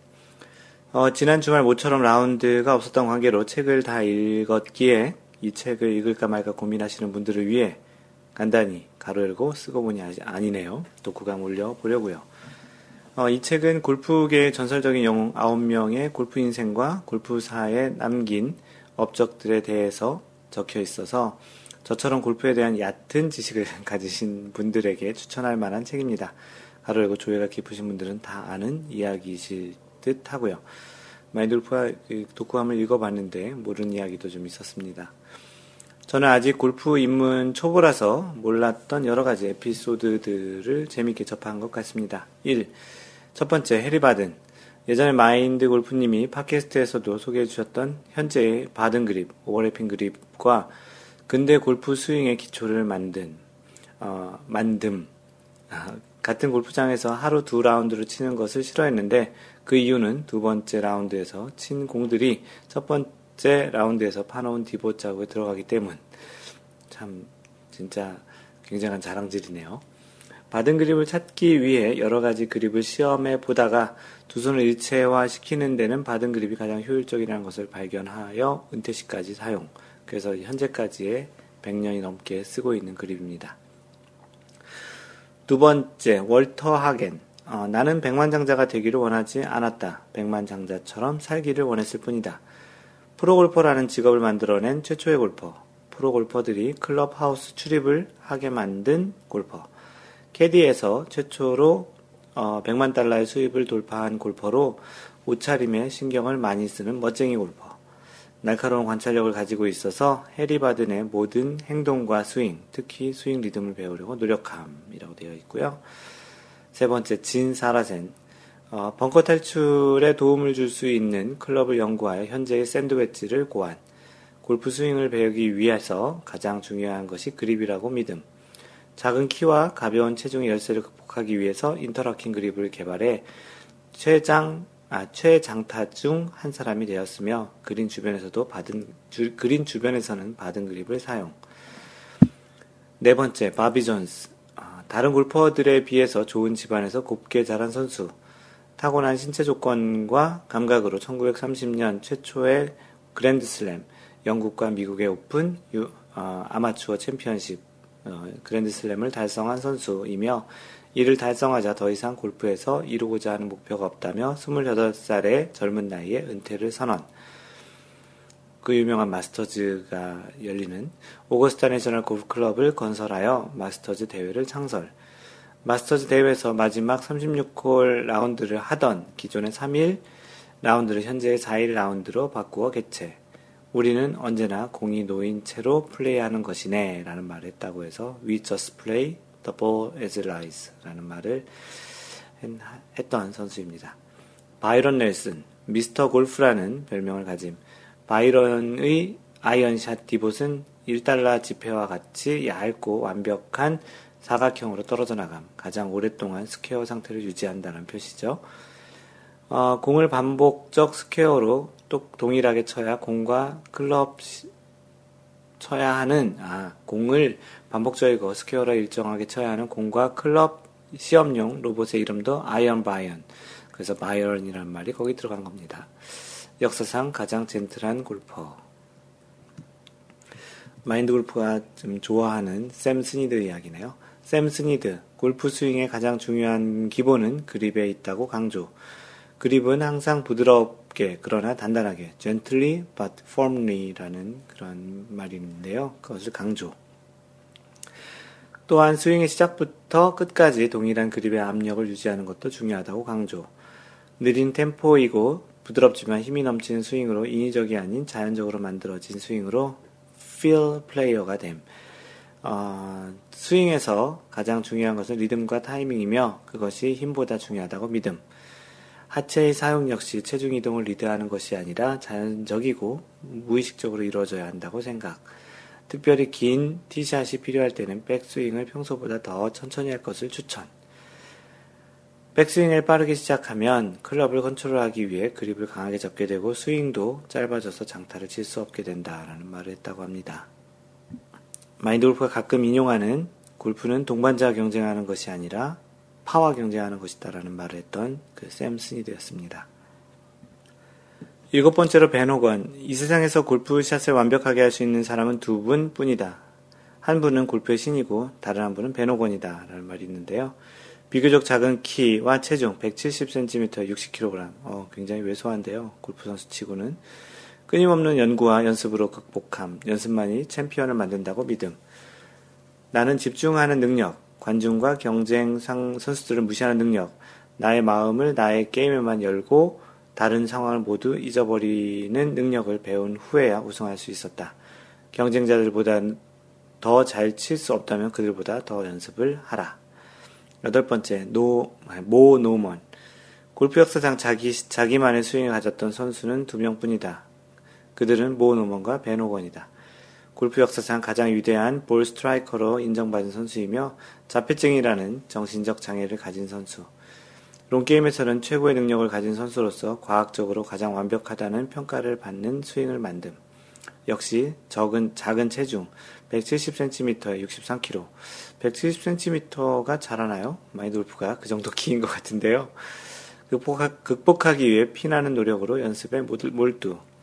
스윙에 관한 한 누구의 말도 듣지 않았던 모였지만 골프 영웅인 샘 스니드의 레슨은 받아들여 자신의 것으로 만듦.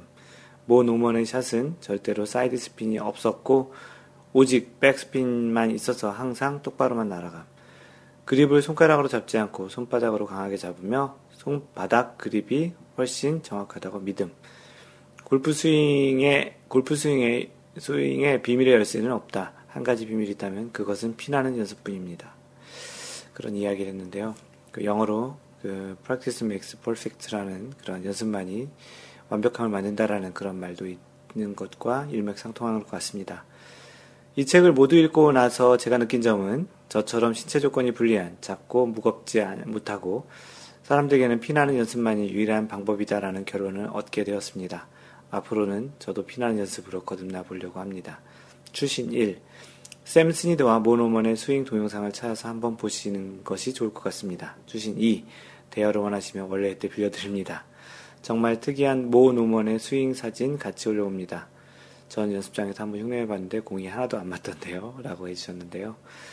그 뭐 스윙의 뭐 정도는 없죠. 뭐 자신이 잘 소화할 수 있는 정도의 스윙 또는 자신이 연습을 통해서 잘 받아들일 수 있는 그런 자신만의 스윙을 만들어가는 것이 골프라고 생각을 합니다. 뭐 역시 공부를 잘하셔서 그런지 아까도 그 글이 또 그런 맥락이었는데 또 독후감도 아주 잘 정리해 주셔서 책을 안 읽어봐도 다 읽은 것 같은 그런 느낌이 듭니다. 골프의 역사와 이러한 그 인물들을 알아가는 그런 측면도 굉장히 재밌는 그런 골프를 알아가는 방식인 것 같은데요. 덕분에 책 한 권을 잘 읽은 것 같은 그런 느낌입니다. 고맙습니다. 네, 다음은 해피존 K님, 거제도에 살고 계신데요. 케이엘피지에이 거제 드비치에서, 뭐, 케이엘피지에이 대회를 거제 드비치에서 이런 내용인데, 어, 오랜만에 카페 방문했네요. 올해는 회사 분위기가 뒤숭숭해서 필드도 못 나가고 쥐죽은 듯이 지내다 보니 죄송한 마음이네요. 거제도 드비치 골프장에서 드디어 케이엘피지에이 시월 삼십일부터 십일월 일일까지 열립니다. 갤러리로 한번 다녀올 기회가 생겼네요. 라고 해주셨습니다. 어, 찾아보니까 문영 퀸즈파크 문영 퀸즈파크 레이디스 클래식이 케이엘피지에이 대회가 열리네요. 예전에 그 해피존 K님께서 올려주셨던 사진을 보니까 드비치 골프장 굉장히 이뻤던 것으로 기억이 나는데요. 꼭 한번 가보고 싶은 또 그런 골프장인데 호우시절님은 다녀오셨나 봅니다. 그 올 여름에 드비치 갔었는데 정말 풍광이 좋더라고요. 일, 이, 삼 번을 해서 멘붕하다가 사 번으로부터 정신 차리셨다는 그런 글을 올려주셨는데요. 요때 맞춰서 한번 갤러리 겸 라운드하러 가볼까요? 근데 이제 이 골프장을 라운드 하려면 대회 중, 기간 중에는 안 될 테니까 좀 어려울 것 같고, 네, 하여튼 뭐 오랜만에 또 오셔서 반갑고요. 요즘 전반적으로 경기가 그래서 대부분의 회사들이 힘든 것 같습니다. 뭐 그래도 뭐 이 오늘 팟캐스트 서두 얘기한 것처럼 가을 골프는 뭐 빚내서도 친다고 하는데 뭐 돈이 없어서 못 치신 건 아니고 회사 일이 바쁘셔서 못 쳤을 테니까 그래도 이제 좀 더 가을 지나가기 전에 한두 번 라운드는 더 하시는 게 좋을 것 같네요. 네, 라베 갱신하셨다고 낭만자객님이 그 스코어를 올려주셨고요. 스코 필드가 아니고 그 스크린 라베 기록입니다. 어, 거의 일 년이 넘은 듯 티업 리얼 때 요상하게 라베한 이후 비전으로 바뀌고 라베 갱신했습니다. 세븐 언더를 치셨고요. 골프장은 비에 비스타, 그, 그 타수는 육십오 타를 치셨네요. 그 마인드골프가 그 필드 아니 스크린 라베 리더보드에 업데이트를 해 놓았습니다. 축하드립니다. 네, 골프 토크에 올려주신 그 주신님의 비교 체험 극과 극이라는 제목인데요. 제목이 그린입니다. 어, 알래스카의 골프장들이 아직 문 닫지 않아서 아직도 기회가 되는 대로 라운드를 하고 있는 중입니다. 감사해야지요. 그런데 한 가지 지적하고 넘어가자면 이 동네 골프장의 가장 골칫거리는 바로 그린에서의 퍼팅입니다. 사진 올려주셨는데요. 그냥 그 분위기가 그린이라기보다는 약간은 좀 티잉그라운드 같다고 할까요? 아니면 잘 정리해놓은 페어웨이 같다고나 할까요? 약간 그렇습니다. 여기 이렇게 써있네요. 마치 잘 정돈된 티박스에서 퍼팅을 하는 느낌이랄까요? 올해 시애틀에서 최근 백 라운드 평균 타수, 퍼팅 수가 삼십일 점 이였는데 이곳에서 삼십칠, 삼십구 퍼팅을 몇 차례 했습니다. 한 라운드에 그린을 적응 못해 어, 일곱 타 정도를 더 친다는 건 정말 타격이 크네요. 파오를 어, 못했을 시 원퍼팅으로 파, 아, 파세이브를 하는 스크램블링의 확률은 거의 희박해졌고 어, 종종 스크램블 파로 한 라운드 절반에 파를 잡아낸 적이 아 그 스크램블로 이제 그 한 라운드에 파의 절반을 잡은 그런 것도 있었는데 그런 상황에 비해서 현재 상황은 제한과도 같습니다. 반면 여지껏 퍼팅이 제 골프 점수를 낮춰주는데 얼마나 지대한 영향을 주었는지도 새삼 느끼게 되었습니다. 그리고서 이제 영상을 이렇게 그, 그 올려주셨는데요. 그 비교하는 그런 영상입니다. 그 주변 환경이 달라서 뭐 그 사막에서는 그 사막 골프 그래서 거기는 그린이 아니고 그 모래를 이렇게 다져서 기름으로 다져서 한 곳이라 브라운이라고도 하는데요. 그런 사막 골프도 있고 또 이런 아주 추운 지역에서는 스노우 골프라는 것도 있는데요. 어, 이미 좋은 컨디션에서 골프를 해봤기 때문에 이런 차이에서 오는 다채로움과 즐거움보다는 안타까움과 아쉬움이 더 심지어 뭐 짜증도 나기도 할 텐데요. 어, 그 여건에 없어서 똑같이 마인드골프가 느낄 수는 없지만 그래도 어디 있든지 골프를 할 수 있다는 것만으로도 일단 우선적으로 만족해야 되지 않을까 싶습니다. 조만간 올 한국의 겨울을 생각해보면 캘리포니아가 문득 생각이 드는데요. 어, 각자 이렇게 뭐 조금씩 그 환경에 적응하는 골프가 또 다른 또 색다른 재미를 준다고 긍정적으로 생각해보시는 것이 정신건강에 좋을 것 같습니다.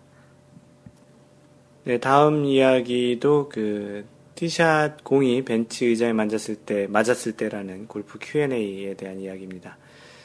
주신님이 올려주신 거고요. 어제 라운드에서 있었던 상황에 대한 질문을 드립니다. 블루티에서 친 동반 플레이어의 드라이버 티샷이 탑볼성으로 날아가며 화이트 티박스 근처에 있는 벤치를 맞추고 말았습니다. 땅볼로 굳어가던 게 의자에 맞은 것이고 그 충격에 공이 정확히 반대로 굴러오며 블루 티박스까지 되돌아왔는데요. 그 동반 플레이어는 공이 전깃줄에 맞은 것과 같은 시츄에이션이라며 모벌타로 다시 티박스에서 공을 티를 꽂고 쳐야 한다고 말했습니다. 스킨스는 불어날 대로 불어나고 스트로크도 두 타이지만 그렇게 인정해주고 진행했습니다. 제 생각에는 이동 가능한 사물에 맞을 경우 다시 쳐야 한다는 게 옳다고 느껴질 수도 있지만 땅에 박혀있지 않은 쓰레기통 등 움직일 수 있는 모든 물체에 맞으면 다시 쳐야 한다는 또 다시 쳐야 한다는 건 또 어불성설이 아닌지 한마디로 골프장 환경의 일부분으로 취급해야 하는 건 아닌지라는 생각도 들었습니다. 골프장에 사람 앉는 벤치 아주 흔하게 볼 수 있지만 어, 팁에서 아, 팁에서 치면서도 어, 앞쪽 티박스에서 벤치에 공이 맞는 케이스는 거의 보기 힘들었던 것 같습니다. 어, 의견 부탁드립니다. 티샷이 아닌 페어웨이에서도 그 동일하겠지요? 라고 질문하셨고요. 사진은 어제 라운드한 골프장 차로 오는 길입니다. 라고 이야기를 좀 정리해보면 그 블루티에서 친 공이 그 화이트 티에 있는 그 주변에 있던 그런 의자, 벤치에 맞고 다시 블루티로 왔을 때 그것이 무벌타로 다시 칠 수 있느냐라는 것인데요. 상식적으로 생각해봐도 그렇지 않겠죠. 뭐 전기줄 같은 경우는 워너비 탑님, 탑님께서 이야기하신 대로 무벌타로 칠 수 있는 그런 것이 로컬룰로 이제 지정되어 있는 경우가 있습니다. 그럴 경우에는 로컬룰로 하지만 대부분의 경우 뭐 카메라 스탠드라든지 케이블, 뭐 전기줄 뭐 이런 것도 때로 때로는 이제 구제를 받을 수, 무벌타로 구제를 받을 수 있겠지만 대부분의 코스의 일부로 보고 보는 경우에는 구제를 받지 못합니다. 어, 다시 치는 경우는 이런 전기줄 같은 경우에만 있는 경우고 대부분의 경우는 공이 위치 위치에서 무벌타나 또 상황에 따라 더 벌타로 받고 그렇게 이제 진행이 되는 것이 맞는 것으로 보입니다. 그리고 티잉 그라운드라고 해서 티를 꽂고 칠 수 있는 상황은 아니에요. 왜냐하면 이미 인플레이 상황이기 때문에 그렇게 티를 꽂고 칠 수는 없고요.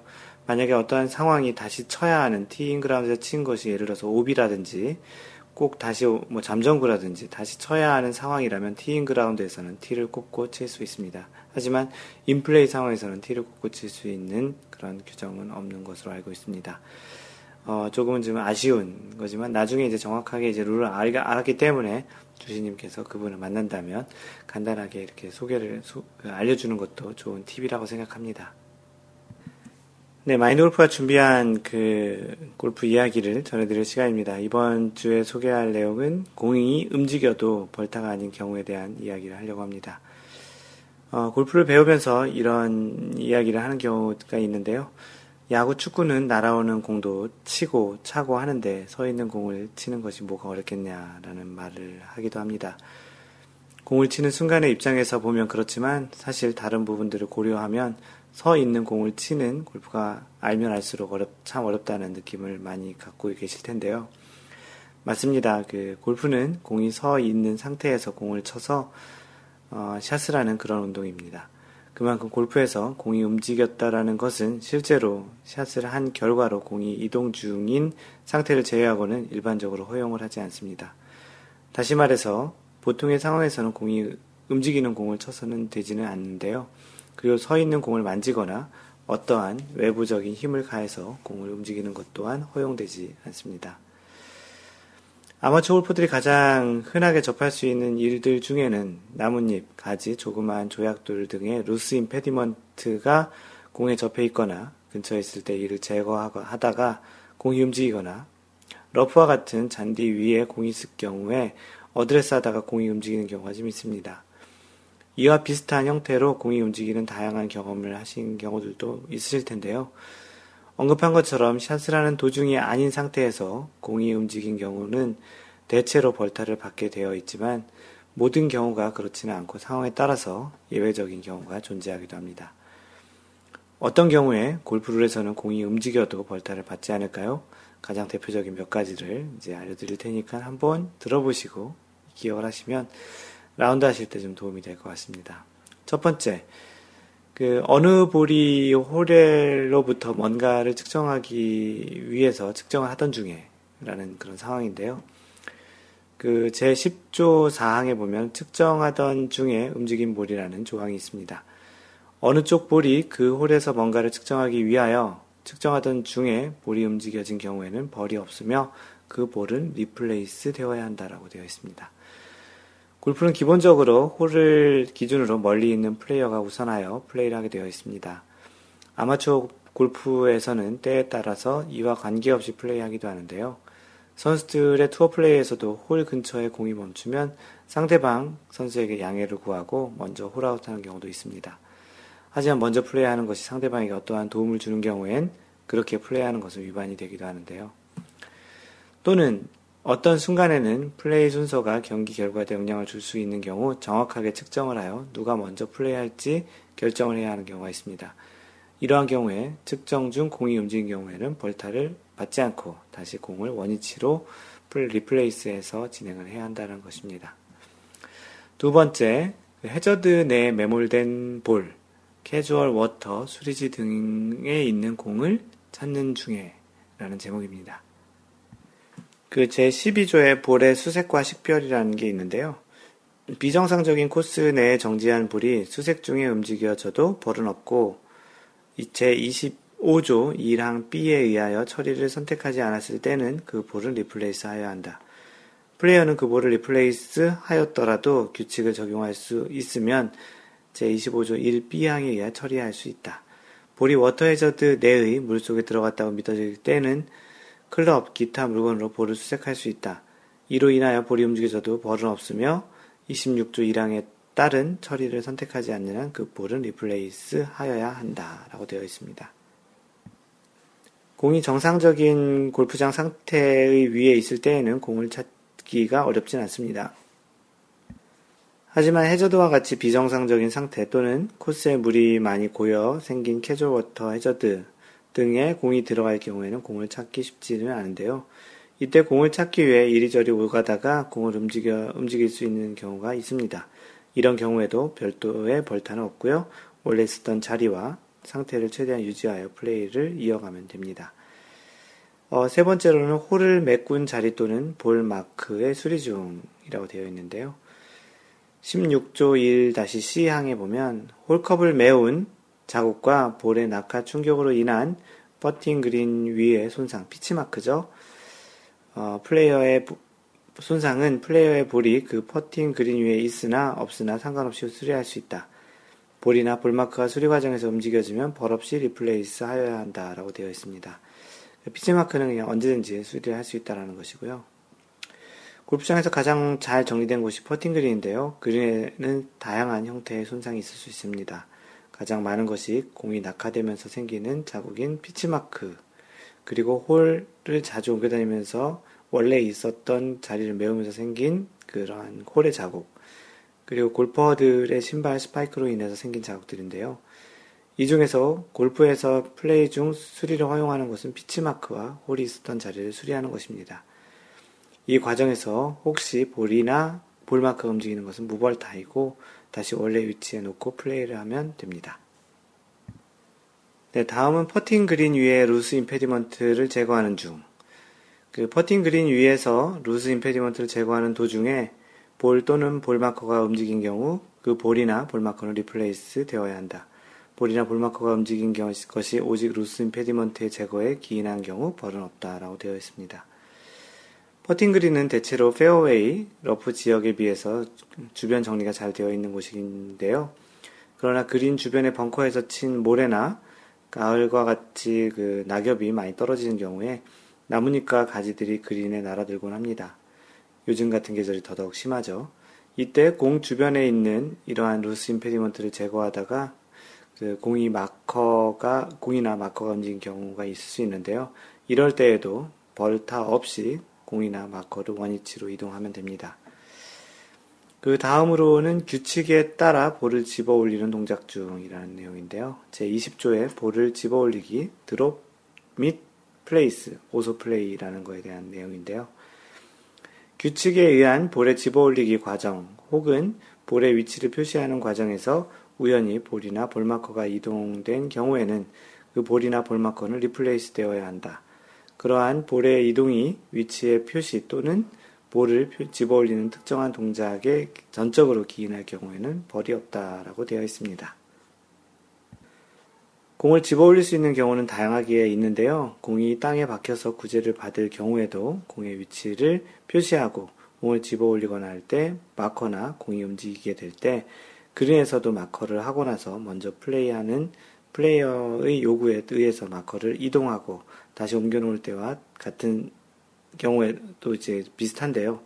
이러한 골프룰에서 허용하고 있는 규칙에 의해서 공을 집어 올리는 중에 움직이는 경우에도 벌타 없이 원위치로 공이나 마커를 위치하고 플레이를 하면 됩니다. 어, 그 어떻게 보면 이런 부분들을 보면 좀 관대한 부분이 좀 많이 있는 것 같기도 하죠. 마지막으로 여, 움직일 수 있는 장애물의 제거 중이라고 되어 있습니다. 제이십사 조 장애물에 있는 내용인데요. 볼이 그 장애물의 안 또는 위에 있지 않을 때에는 그 장애물을 제거할 수 있다. 만일 볼이 움직이는 경우 리플레이스 하여야 하며 그러한 이동이 장애물의 전, 제거에 전적으로 기인한 경우에는 벌은 부과되지 않는다라고 되어 있습니다. 대표적인 움직일 수 있는 장애물 중에는 돌 중에 조금은 좀 큰 돌이 있을 수 있습니다. 골프 중계를 보다가 예전에 나름 큰 돌을 갤러리의 힘을 이용해서 이동시키는 것을 본 적이 있습니다. 이러한 움직일 수 있는 장애물은 플레이 속도에 지장을 주지 않는 선에서 움직여야 플레이를 그 원활히 할 수 있고요.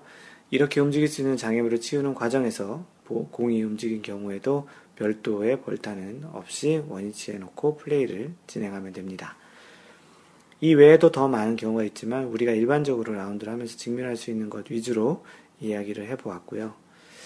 어떤 내용은 당연한 것인 것 같기도 하고 어떤 내용은 좀 애매해서 그 동반자들과 조금은 이견이나 논쟁이 있을 수 있는 경우도 있을 것 같습니다. 이러한 내용을 조금 더 알고 있다면 불필요한 벌타를 받지 않거나 자신에게 조금은 유리하게 골프룰을 적용해서 플레이를 할 수 있을 것 같은데요. 이런 경우엔 좀 더 아는 게 힘인 것 같겠죠. 어, 그래서 이번 그 마인드골프가 소개한 내용은 경기 중에 그 공을 움직여도 벌타를 받지 않는 그런 경우에 대해서 알려드렸습니다. 부디 다음번에 이런 비슷한 경우가 생기면 조금 기억을 하고 있다가 적용을 해서 그 무벌타로 적용을 잘 받고 플레이를 이어나가길 바라겠습니다. 네, 다음은 마인드골프가 읽어주는 골프룰북 시간이고요. 지난번에 제이십오 조 비정상적인 코스 상태, 지면에 박힌 볼 및 다른 퍼팅 그린이라는 내용을 진행했었고요. 지난번에 이십오 다시 일 항까지 진행을 한 것으로 알고 있고요. 이번 시간은 이십오 다시 이 항 어, 지면에 박힌 볼부터 진행하겠습니다. 스루 더 그린의 잔디를 짧게 깎은 구역 안에서 볼이 자체의 힘으로 지면에 만든 자국, 피치마크에 박힌 경우 그 볼은 벌없이 집어 올려서 닦을 수 있으며 홀에 더 가깝지 않고 볼이 놓여 있었던 지점에 되도록 가까운 곳에 드롭할 수 있다. 이 스루 더 그린이라는 말을 많이 하는데 보통 골프에서는 그린이라는 말을 많이 쓰는데 이 스루 더 그린은 한 홀에서 티잉 그라운드와 그린, 그리고 해저드를 뺀 나머지 지역, 쉽게 얘기하면 페어웨이와 러프 지역을 스루 더 그린이라고 이야기합니다. 그런 공에 이제 그 공 자체의 힘으로 떨어져서 만든 피치 마크에 공이 박힌 경우에 이제 구제를 받는 부분을 이야기합니다. 어, 어디까지 읽어드렸죠? 아, 드롭할 수 있다라고 되어 있습니다. 드롭할 때 볼은 스루 더 그린의 코스상 일부에 먼저 떨어지지 않으면 안되며 잔디를 짧게 깎은 구역이란 러프를 지나는 통로를 포함하여 페어웨이 잔디 높이나 그 이하로 깎은 코스의 모든 구역을 의미한다 라고 되어 있습니다. 어, 이십오 다시 삼 다른 퍼팅 그린이라는 wrong 퍼팅 그린이라고 되어 있는데요. 첫 번째 방해. 어떤 경우가 이제 방해인지를 이야기 드리면 볼이 다른 퍼팅 그린. 우리가 보통 골프장에 A 그린, B 그린 이렇게 두 그린이 있잖아요. 그중에 한, 한 개의 그린 쓰는데 다른 퍼팅 그린에 올라갔을 때 얘기하는 겁니다. 볼이 다른 퍼팅 그린에 있을 때에는 다른 퍼팅 그린에 의한 방해가 생긴 것으로 한다. 플레이어의 스탠스나 의도하는 스윙 구역에 방해가 되어도 그 자체만으로는 본 규칙에 뜻하는 방해가 생긴 것은 아니다 라고 되어 있습니다. 그 A 그린, B 그린도 있겠지만 사실은 다른 홀의 그린도 그 다른 퍼팅 그린이라고 이야기할 수 있겠죠. 이럴 경우에 이제 어떻게 구제를 받는지 보면 플레이어의 볼이 다른 퍼팅 그린 위에 있는 경우 플레이어는 볼이 있는 그대로의 상태에서 플레이를 해서는 안 된다. 플레이어는 벌없이 다음과 같이 구제를 받지 않으면 안 된다. 즉 플레이어는 볼을 집어 올려서 가장 가까운 구제 지점으로부터 한 클럽 길이 이내로 그 가장 가까운 구제 지점보다 홀에 더 가깝지 않은 곳에 그 볼을 드롭하지 않으면 안 된다. 그때 가장 가까운 구제 지점은 해저드 안이나 퍼팅 그린 위에 있어서는 안 된다. 그러니까 그린이나 이제 해저드 위에서 이제 구제를 받으면 안 된다는 것이죠. 가장 가까운 구제 지점에서 한 클럽 길이 이내에 볼을 드롭했을 때 그 볼은 다른 퍼팅 그린에 의한 방해를 피하고 해저드 안이나 퍼팅 그린 위가 아닌 코스상의 일부 지점이 먼저 떨어지지 않으면 안 된다. 본 규칙에 의하여 볼을 집어 올린 경우 그 볼은 닦을 수 있다 라고 되어 있습니다. 최근에 이 내용에 대해서 소개를 했던 적이 있었던 것 같은데요. 노승열 선수가 어떤 대회에서 다른 퍼팅 그린에 올라간 그런 그린에서 아이언샷으로 심하게 디봇까지 만들어내면서 쳤던 그런 샷이 있었습니다. 이런 것은 이제 방금 전에 이야기했던 대로 스트로크 플레이에서는 이벌타를 받게 되었고요. 그 내용은 뭐 다른 퍼팅 그린을 보호하는 측면도 분명히 있는 것 같습니다. 퍼팅 그린이라는 것이 굉장히 그 아주 예민하고 섬세하고 또 그린에서는 굉장히 신성시되는 곳이라 그렇게 땅을 파는 행위를 그렇게 그, 그 허용하지 않는 그런 측면에서 이러한 그 규정이 있었다고 생각이 되고요. 마인드골프가 읽어주는 어, 골프 룰북 시간은 이번으로 이십오 조까지 진행을 했고요. 다음번에는 이십육 조를 진행하도록 하겠습니다. 네, 마인드골프의 블로그는 마인드골프 닷 넷에 들어가서 보시면 되고요. 페이스북은 마인, 페이스북에서 마인드골프 또는 페이스북 닷 컴 슬래시 마인드골프에 들어오셔서 팬페이지를 라이크하시면 좋습니다. 트위터는 앳 마인드골퍼 엠 아이 엔 디 지 오 엘 에프 이 알이고요. 어, 카페는 네이버에서 마인드골프 카페 또는 카페 점 네이버 닷 컴 슬래시 마인드골퍼입니다. 이메일은 멘토 앳 마인드골프 닷 넷이고요. 어, 마인드골프가 직접 운영하는 골프 품격 반올림 마인드골프샵은 마인드골프샵 닷 컴 또는 마골샵 닷 컴입니다. 유튜브에 마인드골프의 Y골프, 골프의 원리를 설명하죠. 요즘 많이들 보시는데요. 그, 그것과 이제 그 골프에 대한 에티켓, 설명 에티켓 골프를 보실 분들은 유튜브에서 마인드골프라고 검색하시면 됩니다. 그 마인드골프가 최근에 시작한 옐로우 아이디, 그 카카오톡으로 직접 마인드골프가 이야기할 수 있는 옐로우 아이디는 마인드골프, 한글로 하지 마시고 영어로 엠 아이 엔 디 지 오 엘 에프, 마인드골프입니다. 항상 배려하는 골프 하시고요. 이상 골프 커뮤니케이터 마인드골프였습니다. 다음번 삼 라운드 제 사십오 번째 샷에서 만나요. Don't worry, just play mind golf. Bye!